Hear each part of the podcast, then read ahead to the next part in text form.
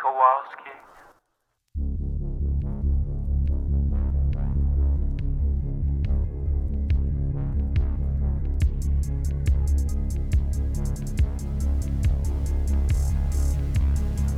The sun is down, the streetlights are on, and you're listening to Largely the Truth with Brennan Storr.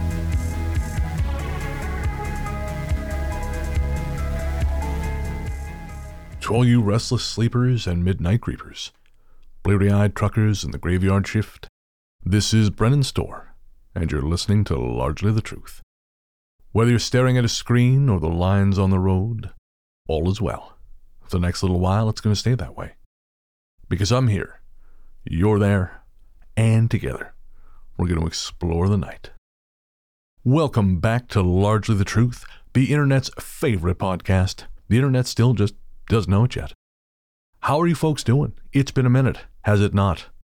Yes, this is my first episode since, I want to say, May of last year? Something like that. It's been a long time. My last was a conversation with the battle rapper Kanel. And if you haven't heard that episode, folks, I do encourage you to check it out. Kanel is a hell of a guy, very funny. Uh, I also recommend following him on Letterboxd. Uh, just a very, very creative guy. A lot of fun. And I took some time off. I was working on some other things. I spent some time living, pardon me, living in Montreal, Canada. And I am speaking to you as I prepare for yet another relocation, this one to London, Ontario. So if you live in that area, of course, feel free to drop me a line. I'm always up for a drink with listeners, coffee, things like that. But we're not here to talk about those things. We are instead here to talk about this episode. Before we do that, though, since this is the first episode in a very long time and you could be coming to the show for the first time, I am Brennan Storr. As I said, I'm the host of a number of podcasts, primarily the Ghost Story Guys, co hosted with Paul Bestall of Mysteries and Monsters. I'm a full time professional podcaster, and this show is an opportunity for me to sit down with interesting people, filmmakers, musicians, artists, writers, creators of all kinds, and talk to them about what makes them tick, what they're passionate about it is truly a privilege. Uh, some of the conversations I've had have been just wonderful. And I truly encourage you to go check the back catalog. There are some very, very talented people in there. This conversation is one I have been looking forward to having for a long time. And it's actually one I recorded earlier this year. I've just been waiting to release it. But the conversation is with Buddy Young. Now, Buddy is an extraordinarily talented musician, electrical engineer, uh, photographer, and I met him back when this was a, a music show on 92.5 Stoke FM. That was from 2017 to 2019. And Buddy, at the time, was fronting a band called Steel City Ruins, which was out of Pittsburgh. And I fell in love with their album One. Uh, it's actually, I believe, the last compact disc I ever bought. And Buddy and I had always meant to catch up. It had just never happened. And then, through a series of circumstances I, I, won't bother getting into here, we got to sit down and have a chat. So, on this episode, we get to hear about Steel City Ruins, we get to hear about Dolly Sods, a bunch of other Buddy's extraordinary projects, uh, his electrical engineering, the state of things in, in Pennsylvania, which is, of course, where Buddy's from. It's a, a brilliant conversation with a talented young man who is only at the very beginning of his creative career. So, folks, consider this getting in on the ground level. This is essential listening because I suspect Buddy Young is going to be a name you hear for a long time to come. All right, now we're going to sit back, relax, and reach out to the very talented Buddy Young. My guest tonight is someone whose work, first with the band Steel City Ruins and then with Dolly Sods, came to my attention back when this was still a music show on the FM band. Hailing from what may be my favorite state, Pennsylvania, Buddy Young is not just a talented musician, songwriter, and electrical engineer, but an artisan as well. His handcrafted amplifiers have been used on stages the world over. And on a personal note, Steel City Ruins' full length One album is the last CD I ever purchased and stayed in my car CD player right up until the time I sold it. Buddy, welcome to Largely the Truth. Thanks for having me, man.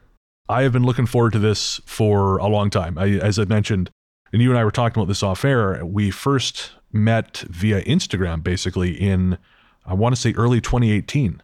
Yeah. I think you reached out to me, I think, about the band. because you're doing an episode about hauntings in Pittsburgh or something Yeah, well- like that. The Ghost Story Guys. I think first what happened is I, w- I started doing themed episodes of my music show, Largely the Truth.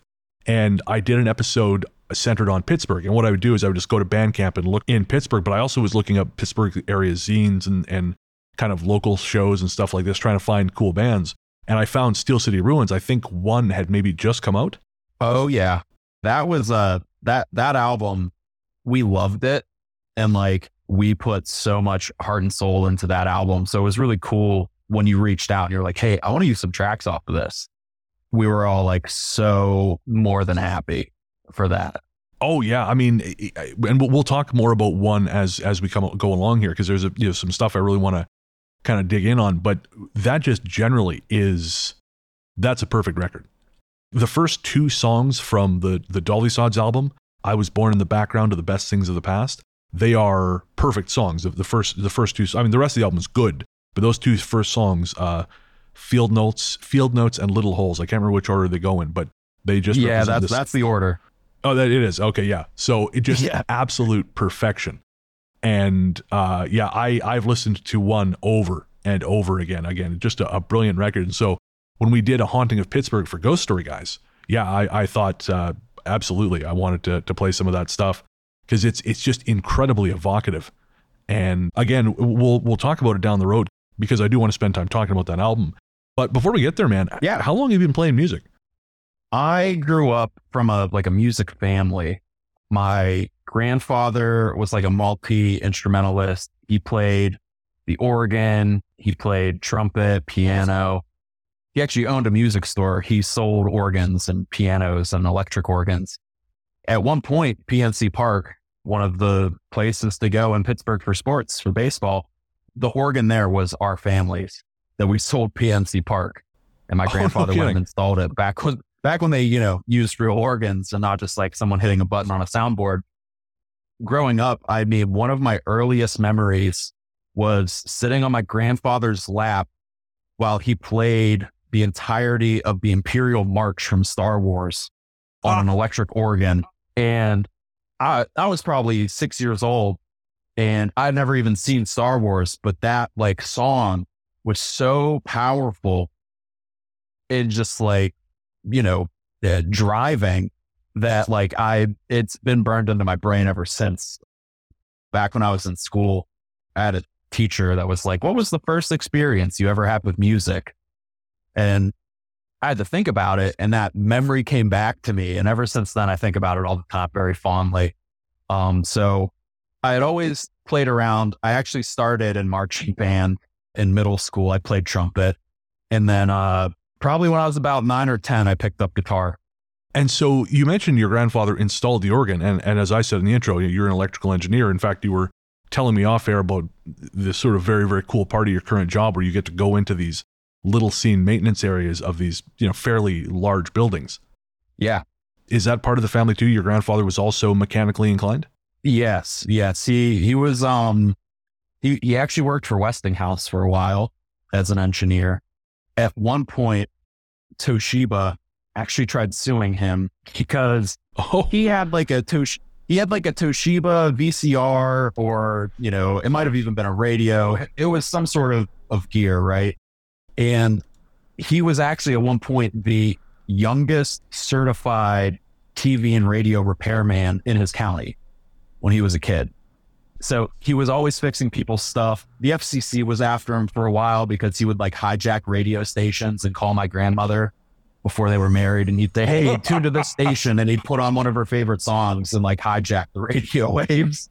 So the FCC was looking at him for a while. Uh, you know, so I guess he, he kept having these like Toshiba units come in that all had this the same problem. So he like reverse engineered this entire thing and wrote Toshiba a letter and said, Hey, if you guys use this like $2 part, this won't happen anymore. And they tried suing him because they originally thought that there was no way someone could have figured that out without stealing documents.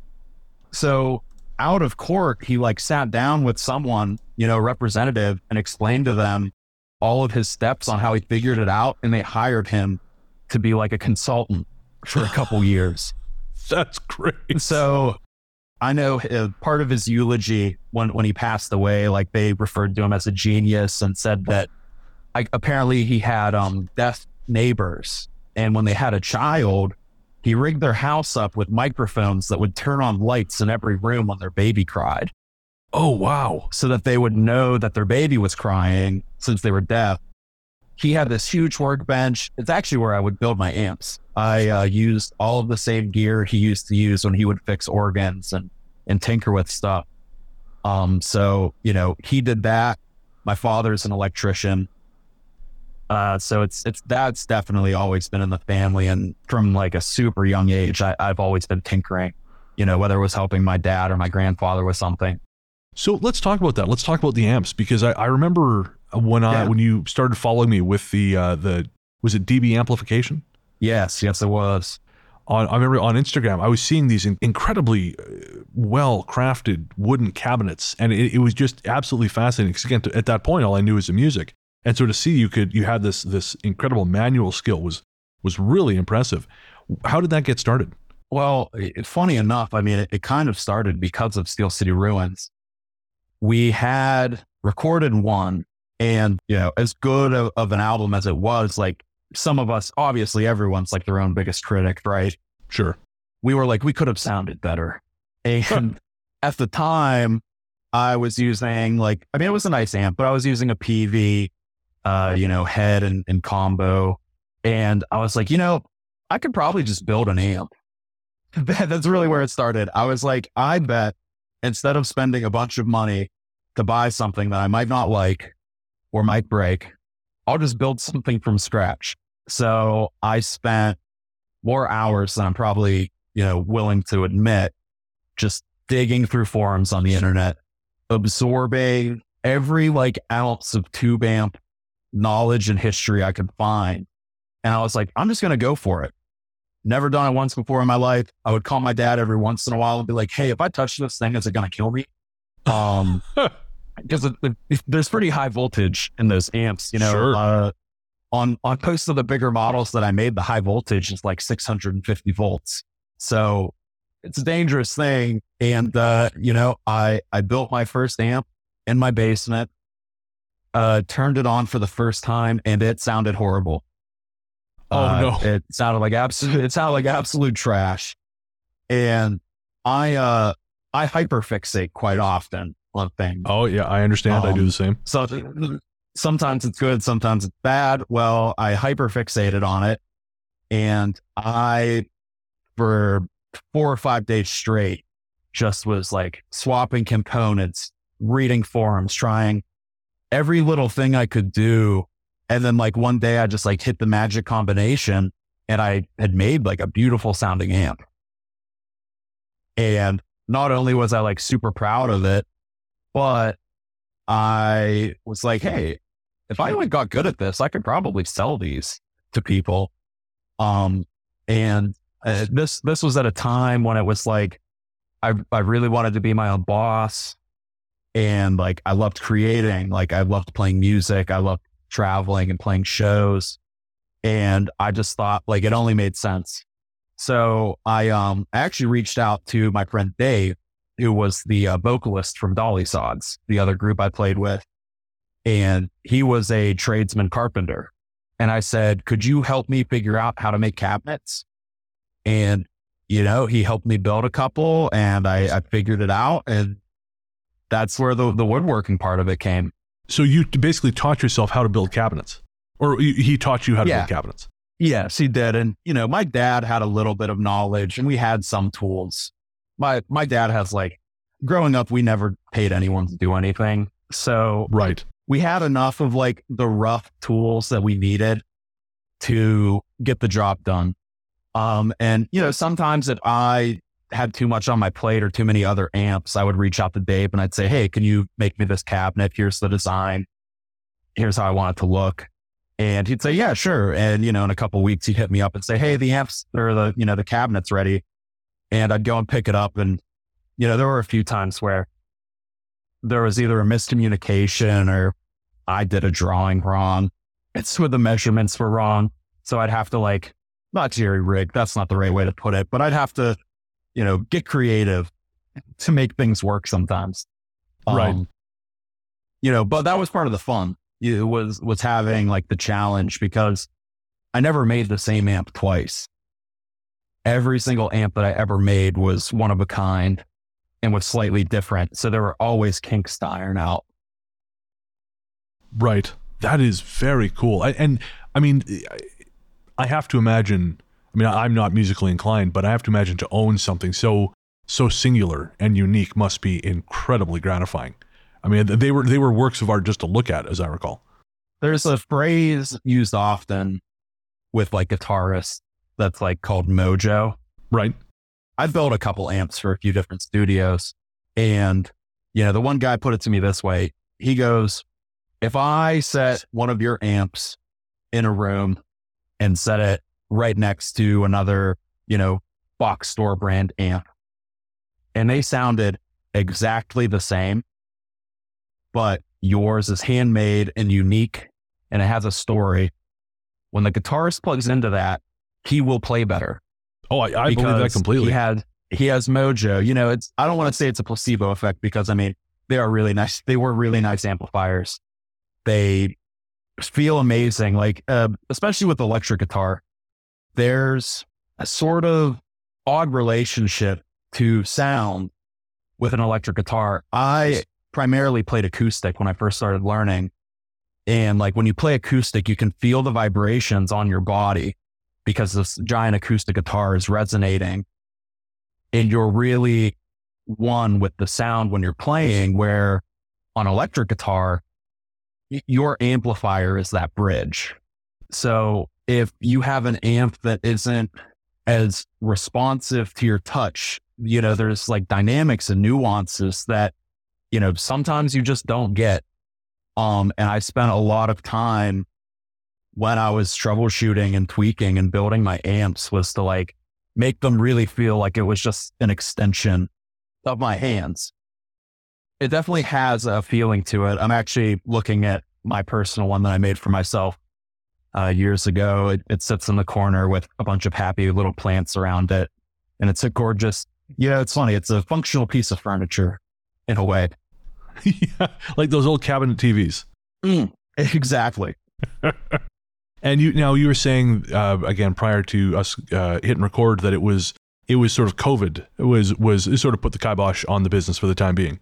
Yeah, it you know, I had a lot of open pending orders and a lot of people pulled their orders and like I didn't get to finish those amps and then like a- another thing that happened because of it was that during lockdown a lot of my suppliers went out of business. I Oh, was buying components and specific parts for a very specific reason like I tried to only source like the finest components that I could get my hands on. Right. And one of the things was this transformer company based out of the US. And they, I loved the way they sounded in my amps. And I felt like, I mean, that's one of the most important parts. People will spend good money for a good transformer. And they went belly up Oh during the pandemic. So I could no longer get those. Like all I had was what I had stocked. And at the time, like I didn't have a ton of capital. So I was Right. really buying stuff as I needed it. And, you know, no one was playing shows. Uh, you know, maybe people were still in the studio because I did, I made a few. The last one I made actually went to a studio and uh, the guy has been touring the country with this amp. And he he texts me all the time. And he's like, "Hey, another sound guy was like, whoa, that amp is crazy. Where'd it come from?" Uh, you know, he he played Red Rock Amphitheater not that long ago oh wow. with this with my amp. Yeah, uh, it, it was really cool. He's um the guy's name is Al Torrance. He he owns a studio out here, and he also tours with this up and coming country artist called uh, Charles Godwin. Um, Okay. which apparently, if you mention his name, I have friends who live in Nashville. Apparently, if you mention his name in Nashville, people come flocking. So, uh, you know, it, it's pretty cool to to see that like one of these things that I had spent hundreds of hours making ended up touring the country with uh, some really cool people. Yeah, that is so cool, man. So speaking of gigs, I, I would love to talk about some of your music. Again, uh, I I found you because of of Steel City Ruins and and there's Dolly Sods, but you've also got uh, a few tracks released under the name Old Enemy, which is more is that sort of more uh, just driven by you? Yeah, that's you know, Old Enemy is really. I don't know if you're familiar with the artist City and Colour at all. I know the name. I don't there's, know. There's um, so so there's an artist named City and Colour, and the man's name is Dallas Green. So I was inspired by this to come up with Old Enemy. My name is Buddy Young. So if you reverse my name and make it the opposite, it's Old Enemy. Right. So Old Enemy is like really, really a, a passion project, I guess. And I mean, calling it a project, honestly, is almost like an overstatement. If I right. write something sitting on my couch that I really want people to hear, I will sit in my little studio room with like a crappy $20 USB microphone and record it in one take or like layer a couple takes and I put it on Bandcamp. Um, I have a couple tracks on Spotify, but that's that's like really my like solo solo gig, and it's kind of just like an outlet um for stuff that I don't think would maybe necessarily work with a full band or it's in as like grandiose as a five piece post rock band, you know, uh, like Steel City Ruins. Right. Yeah. I was listening to uh, your EP Trash Nights the other day. Oh, yeah. It, there's a few tracks on there which you've released separately or you had released separately as singles, like, uh, is it Como Komorebi? Yeah. If you're unfamiliar with that term, it's, you know how there's like words in different languages that the English language doesn't have a word for? Yep. Komorebi is the light that filters through the leaves in the forest. Oh, it's wow. a Japanese, a Japanese word. I'm sure calling it a word is probably not the right way to explain it, but Komorebi is the light filtering through the leaves in a forest.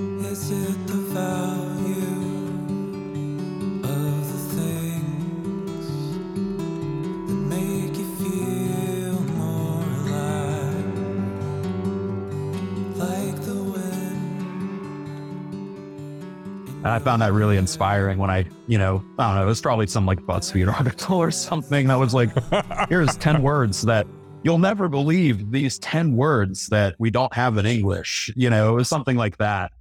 And I thought that was really inspiring, you know, coming from Pennsylvania, uh, and spending a lot of time in the woods. Uh, you know, it, it hit me in some sort of way. The first track, A COVID Guide to Breakfast. Yeah. I'd love to know more about that. Okay, that you know that's actually one of my my favorite like songs I've ever written.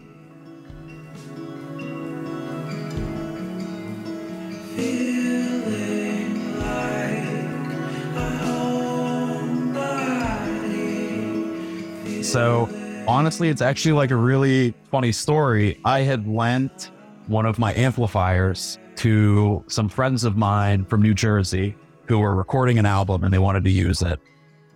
So I let them borrow my amp. And, you know, lockdown comes, but I needed to get my amp back from them. So I, I go out and, like, you know, it's all this is like early, early, early lockdown. So no one really knows what's going on, how it works, you know, Right. what's the right way to do this. And, you know, these guys are some of my best, best friends in the world. So it was really hard. We don't see each other often. You know, we're we're a couple hundred miles away from each other. It it was really hard to go out to New Jersey and have to stand six feet away from my best friends with a mask on, grab an amplifier, throw it in my car, and immediately leave, and really not to get to spend any time with them. Oh, geez. Yeah. No so kidding. I stay at this like sixty dollar a night hotel motel type deal by where they live. And in the middle of the night, I feel a weird tickle and I wake up and see that my bed is infested with bed bugs. Oh, no. So not because I'm smart, but because I'm lazy, I left all of my other clothes in my car. I like ran out to my car. I don't pack well. I probably had like a t-shirt and a pair of shorts and I was like still really not that warm outside. So I um I like throw away my clothes. I'm like, oh, I have to, I have to burn everything. I don't know what to do. So I really wasn't prepared to like drive home. So I reached out to another one of my very good friends who was also in that band. And I said, Hey, uh, do you have like a t-shirt? Any, I, I need to borrow something to, to get home. I need like a jacket or an overshirt. And they said, yeah, stop on by. And I show up and they were like, Hey, if we like stay far enough away from each other, do you want to sit on my balcony and get breakfast? So we, we were catching up. There's a couple lines in, in that track about like, how have you been? Have you been writing? How's the house? How are you feeling? Um, and, right. and one of the, one of the lines is, have you found yourself yet? And it's one of the things that I loved about my friendship with my friend over in New Jersey is like those were those were conversations that we really would have. And during lockdown, like it was an emotional time. Like everyone was scared and it was really hard to be out there. So to sit on a balcony eating a, a bagel like sausage sandwich and drinking a black coffee with my friend, I, I got home and I was inspired to write a song about it. And I was like, what's a good name for this? And I thought a COVID guide to breakfast because that's really what it was. I drove home that day. That was the most, you know, maybe an hour and a half of interaction with one of my good friends and felt extra special in that moment because, you know, human interaction was very limited, you know, because of the pandemic. Oh, yeah. Yeah. I remember we spent my first, uh, not my first, uh, first but my, my, uh, my birthday in 2020, we spent basically in fresh lockdown and it was bizarre. And I remember when I was finally able to see my my essentially my best friend again. You know, we we were staying six feet away from each other, so we'd go for these walks. But you, because you just can't be sure, you're staying this distance from each other, and it was such a. It almost feels like a dream now. That entire experience. Mm-hmm. Feel I guess a nightmare would be more appropriate, but yeah, it was so so strange. I, I was delivering food for one of these courier companies during the pandemic. And it was just the oddest thing. There was this sort of mix of gentility, you know, everyone kind of being a little bit nicer to each other, but also this this little bit fear of the other and this mm-hmm. longing for something that we previously I think had just completely taken for granted. Oh, yeah, completely. And I mean, um in in that same track that you were asking about, uh COVID Guide to Breakfast, I, I think my last line was something, you know, along the lines of, is there anyone there to love you? That, that friend of mine, you know, right, right before lockdown hit, they were messing with the dating scene and trying to get back out there. And, right. you know, we're, we're struggling already pre lockdown. We're, we're struggling with like being a homebody, but also needing to like go have physical human interaction. And then lockdown came and that was you know a, an extra nail in the coffin you know and it was it was a very difficult time. And it it it it does it really feels like a bad dream now with like the the odd lingering repercussions of it all. Yeah uh, on that subject you were saying uh, again off air you were saying that pennsylvania has really sort of shifted in the years since i mean yeah. since since the 2016 election but you were saying really since the pandemic you've noticed a, a shift as well yeah, it, you know, I mean, it's it's probably one of those things that has always been there, right? But uh, from you know the, the previous elections and then the pandemic, I think one people being locked away from each other, as much as it made people more kind to each other in the beginning, I think it really kind of ripped the uh, the accountability away for a lot of people where they don't understand that like the person driving past their house is a human being, right? I love these houses. I'm not by any means. I think this is a staple of Pennsylvania. Uh, I grew up in rural Pennsylvania. You drive past like the junkyard houses where they have every single rotted out car known to man in their front lawn for parts and random scrap. Like there is not a single thing that is missing from their front yard. Um, you know, they're they're pretty much running their own junkyard. And, you know, I I love those places because it's like it's neat to see like old you know, old relics, as rusty and rotten as they are, like it's still a really cool thing to see. And it's always been super influential to me creatively. And now, more often than not, those same houses have like a really offensive, poorly spray painted sign in the front yard. Oh no. Yeah. And I mean, even going to my parents' house, like there, there was this house that for the longest time had like probably 15 gigantic fuck Biden signs Oh man. just everywhere. And it's like 100% people are entitled to do whatever they want with their property, but there's no uh, neighborly like care in that action.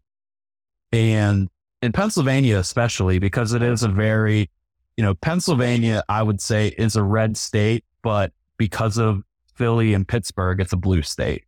Right. So like, right, right, right. we have two big cities that are like, you know, they have a large population and they're blue.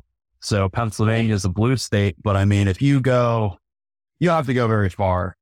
And, you know, it's people that feel disenfranchised and they feel like they're in a war, like they've been told they're in a war here. Right. So it, it's no longer people just like it used to be you just did your own thing and you didn't get in anyone's face about it. And everyone in Pennsylvania just like got along, you know, like sure you could maybe get into an argument or you like run into some guy who's kind of a jerk at the gas station. But now some guy sees I have an earring in and he's like, Oh, you must be one of those Joe Brandon guys. Uh, you, you know, Oh, they wow. like it, you know what I mean? And it's it's real and it happens. And I I'm not one to start any arguments. I usually just laugh. I'm like, I never heard of them. You, you know, that's the yeah. that's the that's the easiest way. But it is sad, and there is a lot. You can feel it. You know, you drive through areas that before it used to feel like, oh, this is like a beautiful rural area, and these people like get to live in peace.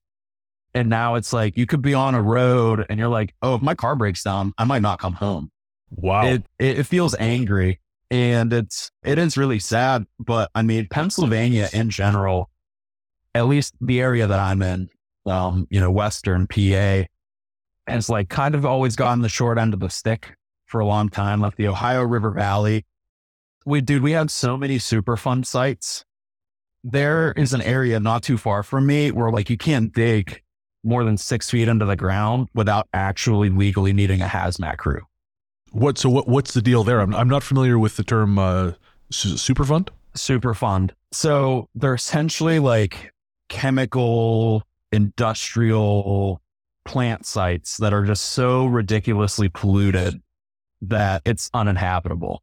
Right. right. So there there's an area that like, you know, my father being an electrician, he he told me that back in the day uh, in this area where you need like hazmat suits to dig deeper in the ground than like six feet, he said he had to change a telephone pole and they got to a point where it's, it was literally green and it was like toxic dirt and they had to leave. They had to Dear stop doing what they were doing. God.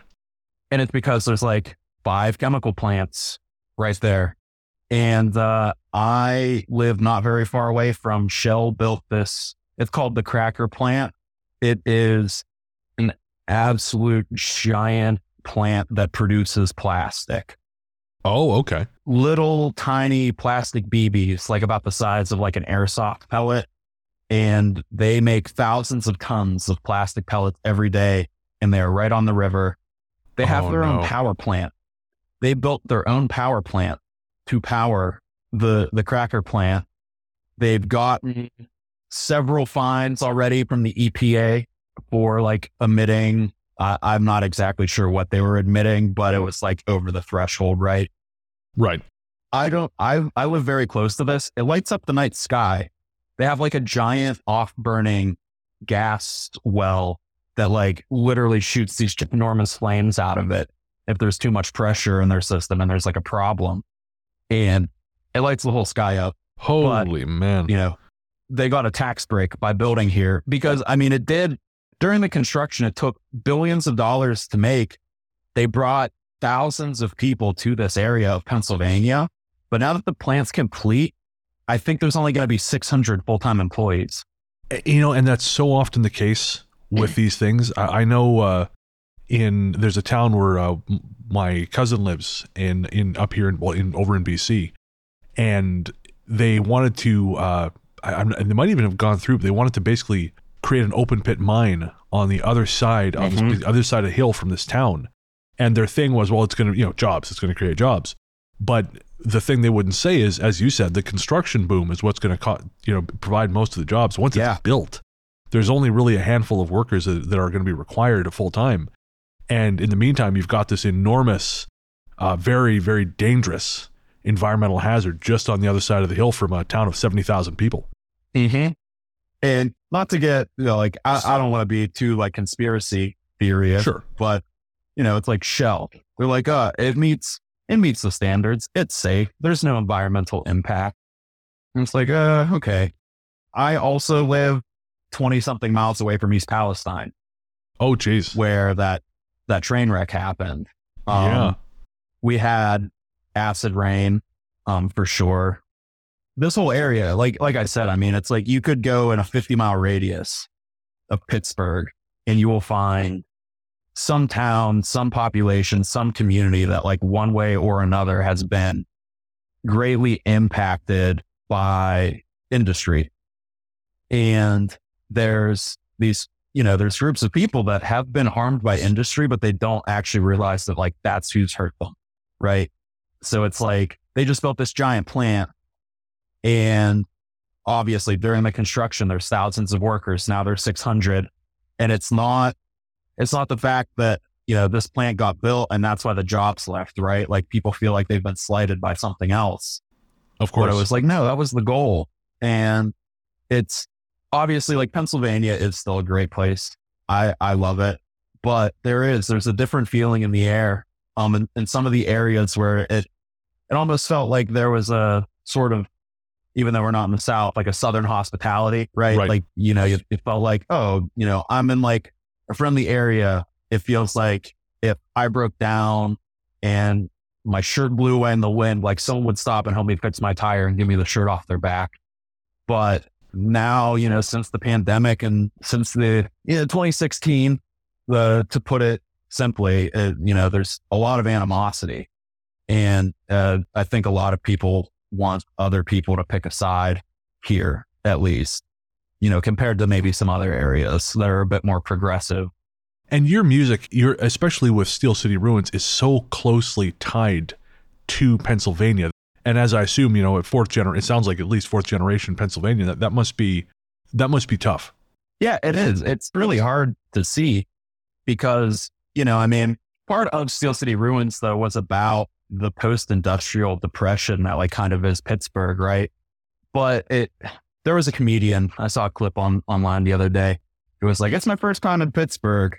I just went to the strip district. It's like a kind of like a shopping area and there's like a lot of grocery stores. But he goes, how does that place stay in business? 90% of all the stores are Pittsburgh related merchandise. And he was like, Pittsburgh could probably beat Texas in a competition of who loves themselves more. right?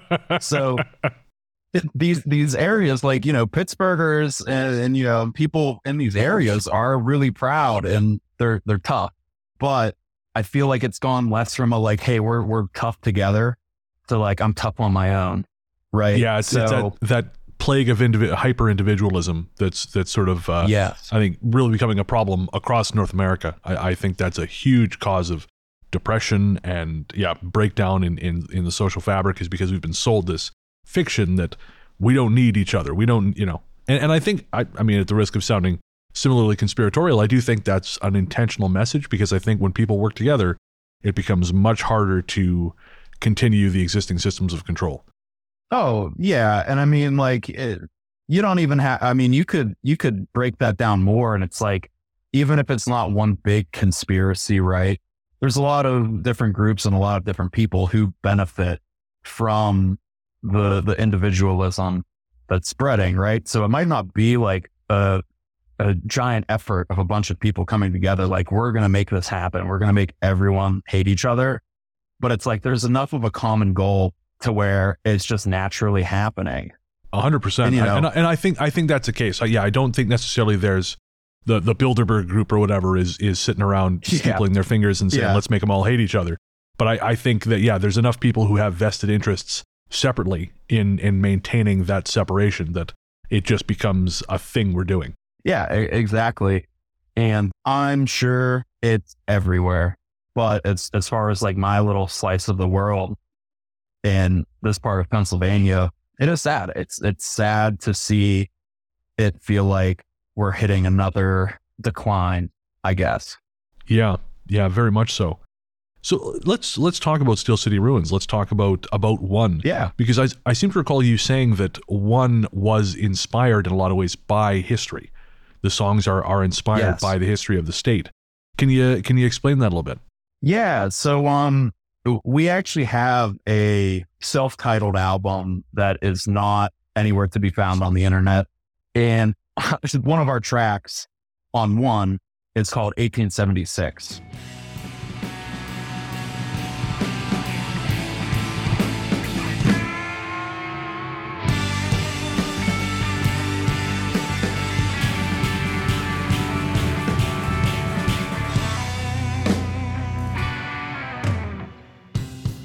Which is actually a continuation from our first album.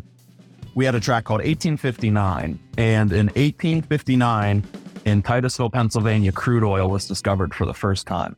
Oh, okay. A, a massive discovery, you know, for like the birth of industry, right? Like this industrial revolution is is booming. It's on the horizon, and we just we struck oil. And it was this big explosion of just like life, money. Like if you go to some of these old towns, you see these beautiful old houses that have fallen into ruin because these areas used to be really affluent because everyone had work. Like the industry was here. And um, on one, uh, 1876 is when the oil well closed officially. They they stopped getting any oil from oh, okay. uh, the Drake's oil well. So it's 1876 is kind of like this end of a chapter. The well has literally run dry. So what's next? Right. right. Um, and and obviously, I mean, we still, you know, Pittsburgh steel. That's that's a given, right? So Right. like industry didn't maybe leave, but that's where we got our name from. Uh, I was reading some like local poetry book, and there was an entry that referred to Pittsburgh as the city of steel ruins after all the steel companies left. And I was like, hey guys, what do you think of Steel City Ruins? And we all loved it because that's what we grew up with. You know, I, I know like my dad can remember steel mills that were functional, operational, were making product. But I never really saw that. Sure, there's like a handful that are even still functioning now, but not to the extent to where it was, you know, our our trademark. So it's very interesting to like see these communities that were built around the production of steel that it left and the communities fell fell into ruin essentially. Like everyone had to figure out what they were going to do next and they made it work. The people are lovely. It's like maybe they couldn't afford to keep their houses looking pretty or like you know get a fresh coat of paint on it every year and a lot of them did you know fall to the ground but history that feels like it's so close but still so far away and the album really has that feeling. There is there is a sense of of reaching out and a kind of Mhm. uh, sort of almost like a melancholy uncertainty to it. There's this this not quite wistful, but trying to think of the word, almost like a staid acceptance of of the way things are that really comes Yeah. across in the music. It's never hopeless, but it is there is often a, an element of of melancholy there, and it, it is it's a really affecting album. Oh, for sure. Thank. I, I really appreciate that uh, observation of it because people all the time would say like your kind of stuff is depressing, which like yeah, if you want to look at it very one dimensionally, we were maybe weren't dealt the best hand, but like we're still playing the game. one of the other tracks on the album, uh, Center Earth. I was just about to bring up Center Earth actually, because that's a very that Oh, feels like a very hopeful song.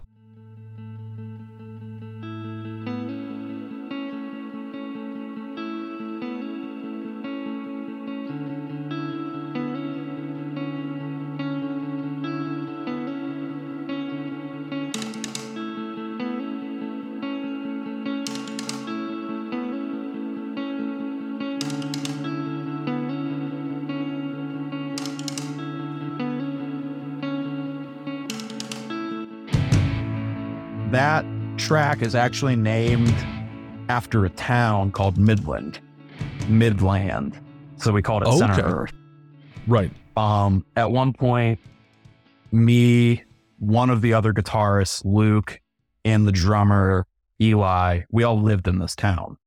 It used to be a steel town. Right. There's actually still a functioning steel mill. Um, they like changed owners like um, a good handful of times, so it was and wasn't operational. But you know, right before we recorded that album, you know, three out of the five of us were living in Midland.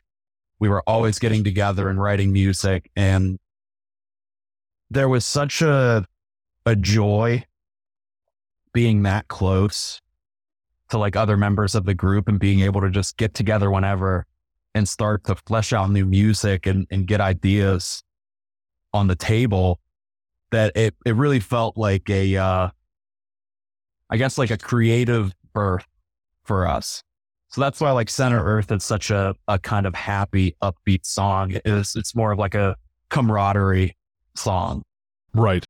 I, I will say that's an advantage because you're in your mid 20s now? Yeah, so I'm 25. Right. So I don't even think I was 21 when we recorded that album. I think I was only Really? 20. Yeah. Th- That is incredible to me because I, I was actually surprised when you mentioned earlier in the call that you were, you know, you talked about being in your early 20s around the time we met because to me, there is so much heft to that music. There is such a. There's such a depth of feeling there that it's surprising to hear it come from someone so young. when we recorded that, two of the members were still in high school. And, you know, uh, I actually just the other night, my girlfriend and I were talking, and I, I, I don't know, I, I, I feel like this was a shower thought probably, but I was thinking about the phrase old soul. Sure. You ever get that? Like someone's like, you're such an old soul. I mean, people used to say it to me when I was a kid. You Yep, know, me I too. talk to some adult or something. They'd be like, oh, you're, you know, you're such an old soul. And I was really thinking about it. And I said to my girlfriend, I said, I think people who often get told they're an old soul and someone who's very emotionally intelligent, possibly to a fault. Sure. Yeah. Like, I, I think that's you- pretty accurate. So uh, I would say that everyone in the group, we're all sensitive guys, but we also all grew up kind of in this area of Pennsylvania where it's like, yeah, you gotta be tough. Right. So Right. the only way that everyone in this group could maybe express the more vulnerable emotional feelings that we had was was through our music you know and then after we were done playing like yeah we're tough cool guitar playing guys. You, you know um, we we didn't just play you guys 45 minutes of really depressing music. Um you know i'm not gonna lie it, it was a goal. Every time we played a show i wanted to watch someone cry. And not like in a sadistic way. It was more of like, I want to lock eyes with someone in the crowd who is about to cry or crying and let them know that, like, yeah, you're feeling what I feel. This is like an unspoken thing. I, I understand that completely because I know with you know with Ghost Story Guys, people will call and or call Jesus, people will email and they'll say things you know like this I connected with this because of uh, X, Y, or Z that's happening in my own life, and you know they, they had an emotional reaction, and there's a there's a connection there. It's about making yeah making someone or helping someone feel what you feel and and knowing that that's something they they needed to feel too, but maybe they didn't know that. 100%. And I mean, even how, you know, just a little bit ago, we were talking about how it, it feels like there's like this uh, individualism that's happening, making art in general, but, you know, especially with Steel City Ruins, like making the type of music that we made.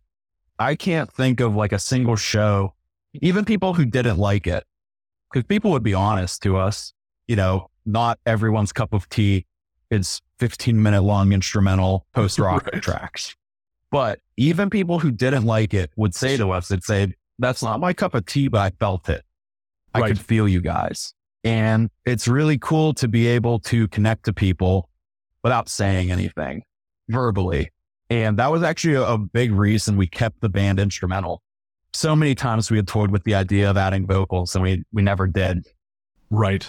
because of that.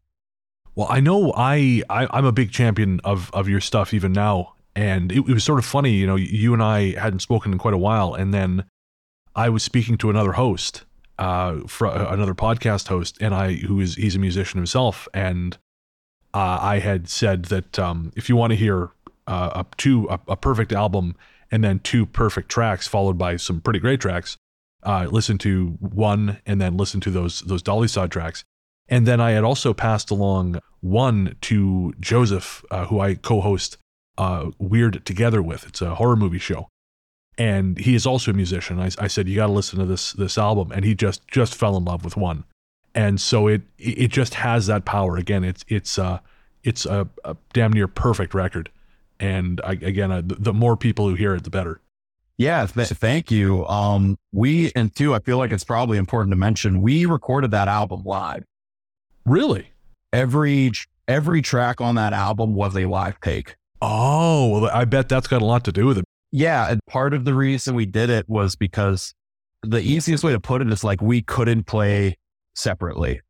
Sure. We didn't. None of us had it. Like we were completely unable to just sit down one at a time and record our parts.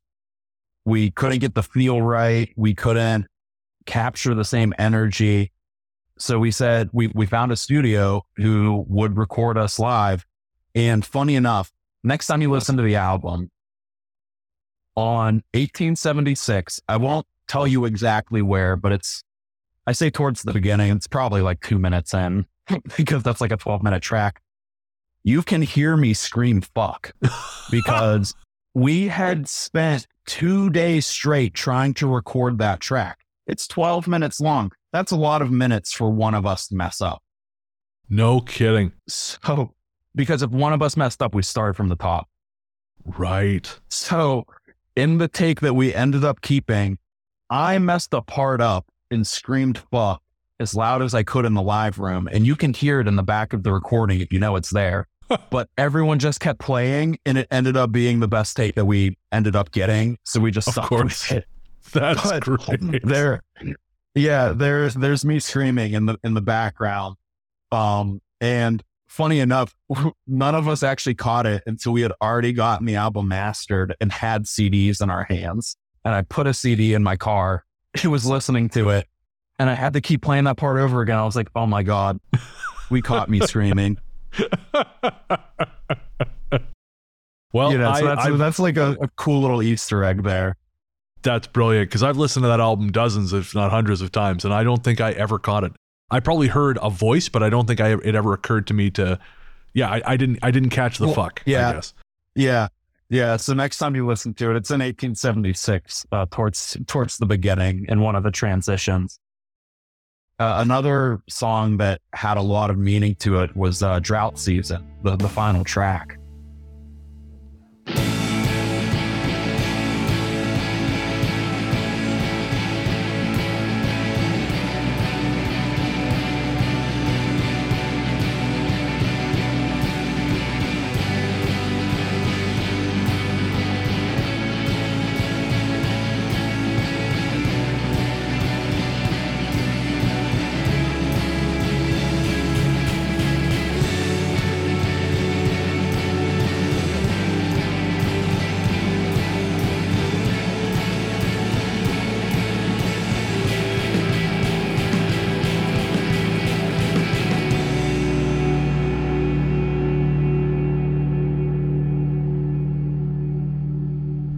That was Um, going to be one of the last songs I asked about. So please, please tell me about Drought Season. Oh, so Drought Season was, you know, there, everyone in the band, like we would all, if you asked any of us, we would say that we're like brothers, which means that we hate each other at points. Sure. Right. Yeah. And it, it was really funny because, like, we, I mean, we would do anything for each other. But like we'd play with other bands and all the other bands, like all the members would be like hugging each other. They'd be like, I love you, bro. You're my best friend ever. And we'd be like, get out of my sight. I will kill you right now. I don't want to see you. Like we just, we spent so much time together that our bond was stronger than just saying, I love you.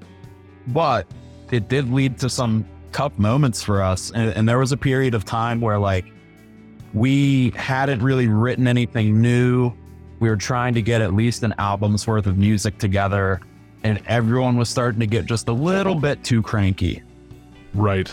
And um, every time we would come up with a new track, we would all be ecstatic and like super happy with each other. It was just like a little boost that we needed. It was a morale boost. And we, we were in like a rough patch. And I had had a dream one night. It's a really sad dream about a deer walking through a forest and a forest fire starts. The deer is is running away from the fire, trying all they can to like outrun it. And they find themselves at like a pond, stream, waterfall area. The deer wades into the water and is like kind of in the safe space. But due to the fires raging, a tree burned down and fell and crushed the deer next time you listen to it, at the end of the track, there's this very, very like slow breathing, heartbeat feeling saxophone and guitar part that is this deer essentially taking its final breath. Oh wow! And you know, it's it's it's it's kind of like sometimes you don't win. Right. It's it's sad as it is, and I I like I woke up from this dream and I I was I was disturbed, obviously, one that I even had a dream like this. But I was really inspired and I, I wrote Drought Season. And like the very next day, I was like, guys, we got to get together and, and put this song together. I think you guys will love it. And it was like exactly what we needed. And everyone was like, this is the last track on the album. We did it. And it's it's still one of my favorites, but I do have a hard time listening to it because like personally to me, I know what the story is. So so sometimes when I, I, I listen to it, it still hits me a bit hard.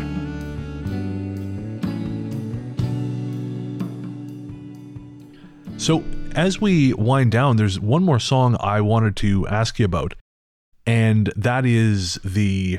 Actually, I, I guess there's there's three. Uh, so before we get to the, the last, I guess we'll finish. We'll finish with Steel City Ruins for now. So I wanted to ask Yeah. about the latest track from from them. There's nothing to fear, and that was released to Spotify Yeah. in 2020 in October 2022.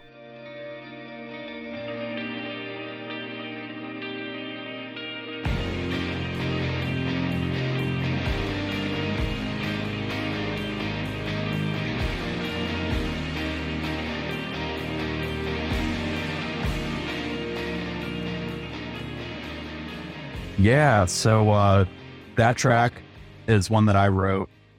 Pretty much everyone in the band ended up moving to Nashville. I still live in Pennsylvania. Luke is currently in Florida working, but he'll be coming back at some point, but he might not be staying. And before everyone moved, we were actually working on what was going to be our second studio album. And we were doing it all ourselves. And we, we wanted it to be a concept album. I doubt we'll ever do it so the guys can't get mad at me for talking about it, but the idea was supposed to be the, the album was going to be called Explaining Death to a Child. And everyone in the band was supposed to like pick kind of like an experience they had in life dealing with death that like taught them something and had a meaning. And we were going to make an entire, you know, concept album just based around like learning what death is and coping with it.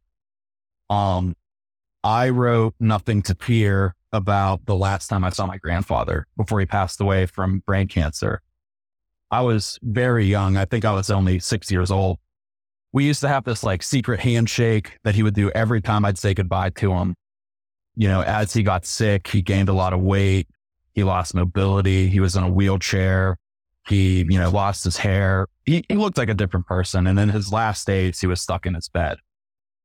And, um, you know, on the day he passed, I think my grandmother or my aunt or someone, you know, called my dad and said, Hey, it's not, it's not looking good. Like you should come see him.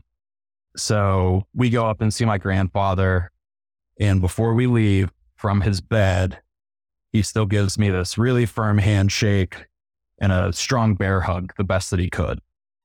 And to me, that felt like him telling me, there's nothing to fear.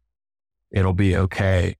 So, um, yeah, that's, that's what that track is about. I mean, I, I would say that's like a pretty uplifting feeling track, but you can still feel, you know, the, the pain that is in it. Absolutely. It, it's, yeah, it's different from one and it doesn't have that, that same sprawling sense of, of history. It's, it's more, as you say, it's more immediate but it, it and and mm-hmm. more uplifting, but definitely still has that that emotional core that you, you, after having listened to the other the other stuff you come to expect from the band. Yeah, yeah, and I mean that that was part of our goal. You know, when we were trying to write, we we have actually like a good handful of unreleased tracks that you know we was go they were going to be in an album, but we never got enough tracks written. So we kind of right. just, you know, put it on the back burner. But um, we wanted to make something that was maybe a little less technical, for lack of a better way to put it, because our previous two albums, we put a lot of thought into doing weird time signatures and like making music. We wanted to play a show in front of other musicians and have them like come up to us afterwards and be like, what was that? you know, what, what did you guys do in that one part? Because we all went to music school together. We always like wanted to one up the other person. So like, you know, friendly competition. So for the newer stuff, we were like, Hey, let's, let's cut back on like trying to just be as like intense as possible and be more emotional. And, uh, yeah, that that track is was one of my favorites, and I'm glad that we did make a recording and put it out so that people could still hear it. You know, that's for now. That was our last hurrah. You know, as the band. Right. Well, I I can only hope that uh, that there is more, or barring that, more music from you at least. Because again, I, I'm a big fan of of everything you've done thus far. I love your music. It's very much my maybe that's it. Maybe it's that old soul, uh, the the bond of the old soul thing. But your stuff always hits yeah, me. Yeah, very well. Could be. Always hits me right, you know, right in the heart. And I, yeah, I can't wait to hear more from you, my friend. Hey, I thank you. I, I hope that uh, I have some old enemy stuff that I've been sitting on that I need to record one of these days. So maybe you'll maybe you'll get something you know sooner than later. Uh, my my girlfriend keeps telling me I need to record all the songs that I haven't recorded because she hears them all the time And she always says to me, she's like, I want to listen at work. But I say, no, you only get the, the home performances for now. So it, it, does need to happen. Uh, you know, I, I could talk way too long about film photography, but that's like a thing I recently got into. And, uh, it takes a lot of time.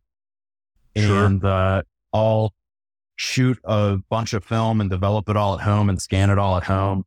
So it's like, I've been doing that got a new job, still writing music. It's just finding that time to like sit down and actually record something is hard. Oh yeah, and and you mentioned hyperfocus earlier, and that's something again. That's something I have. So the downside of hyperfocus is if my hyperfocus is not aligned with one particular thing, even if I like that thing, I just won't do it for a while. Oh, what? Yeah, a thousand percent. It's it's yeah. a struggle. You know, uh, for old, you know, in job interviews, they would ask, all the time. Like, what do you think your greatest strength is? And what's your greatest weakness? And I would say they are the same thing. And that it is, I hyperfixate on things, but if I am not interested in something, I will not be able to do it. Yes. But if I like something, I will 1000% do it and I will obsess over getting it right. It is, you know, that's a hard thing to try to balance. Yeah, it's it's very much uh, if your superpower itself was kryptonite kind of situation. Yes. yeah. So, buddy, where can everyone find you online, man? Currently, I'm most active, you know, on Instagram under chemical underscore memories. It's my uh, film photography account. I use it a ton. If uh, you want to find my music, uh, Steel City Ruins is on Spotify. Dolysods is also on Spotify. And there are some old enemy tracks on Spotify and a few on Bandcamp that are not on Spotify. So, you know, it's kind of like a little little treasure hunt, finding all of my creative outlets on the internet. well, it's it's worth the work because folks, especially those pictures. Again, we didn't we didn't really get into it, but uh, though the film photography that Buddy's been doing is stellar stuff. I love seeing it, and you know he lives in such a a visually interesting area that combined with the technical skill, it is really really unique, very cool stuff. Make sure you check it out. Again, my guest has been Buddy Young. Buddy, thank you so much for being here, man. Hey, thanks for having me. It's been great. And that's the ball game. Big thanks to Buddy Young for taking the time to hang out. It was great getting to know you, man. And uh, if you want to hear more from Buddy, check the links in the show notes. You will find links to his Instagram, the uh, Spotify pages for his various projects. And again, you heard a portion of some of his music in the show. Check out the rest of it. You will not be disappointed. And as I said at the top, this is just the beginning for Buddy. So now is a good time because this fella is going places. As for me, I am headed places myself. I am headed out into that long dark night. And I don't know when there will be another episode of Largely the Truth, but I hope it's not too long. I hope it's not as long as last time because the world is indeed full of fascinating people, and I do enjoy getting to talk to them. Big thanks to Peter Kursov of Podzontom Music for my theme song. You can find more from him by searching for Podzontom Music wherever you get your tunes or by clicking the link in the show notes. If you like the show, send me an email, largelythetruth at gmail.com. You can find my other shows, The Ghost Story Guys, Weird Together, Transmissions from the Void, and Book of the Dead everywhere fine podcasts live. And you can find me on social media as Largely the Truth. I'm on Instagram, Threads, and Bluesky. I have an account on Twitter. I don't really use it, although sometimes I sneak on there to comment on things or like things. But uh, generally speaking, Instagram is the place to find me. And if you do, make sure to mention you found me through my show. Until next time, hope the night takes you to the same strange and wonderful places it takes me. And remember, if you're not sure what comes next, put a call out into the dark. You never know who's going to pick up. I'll see you next time.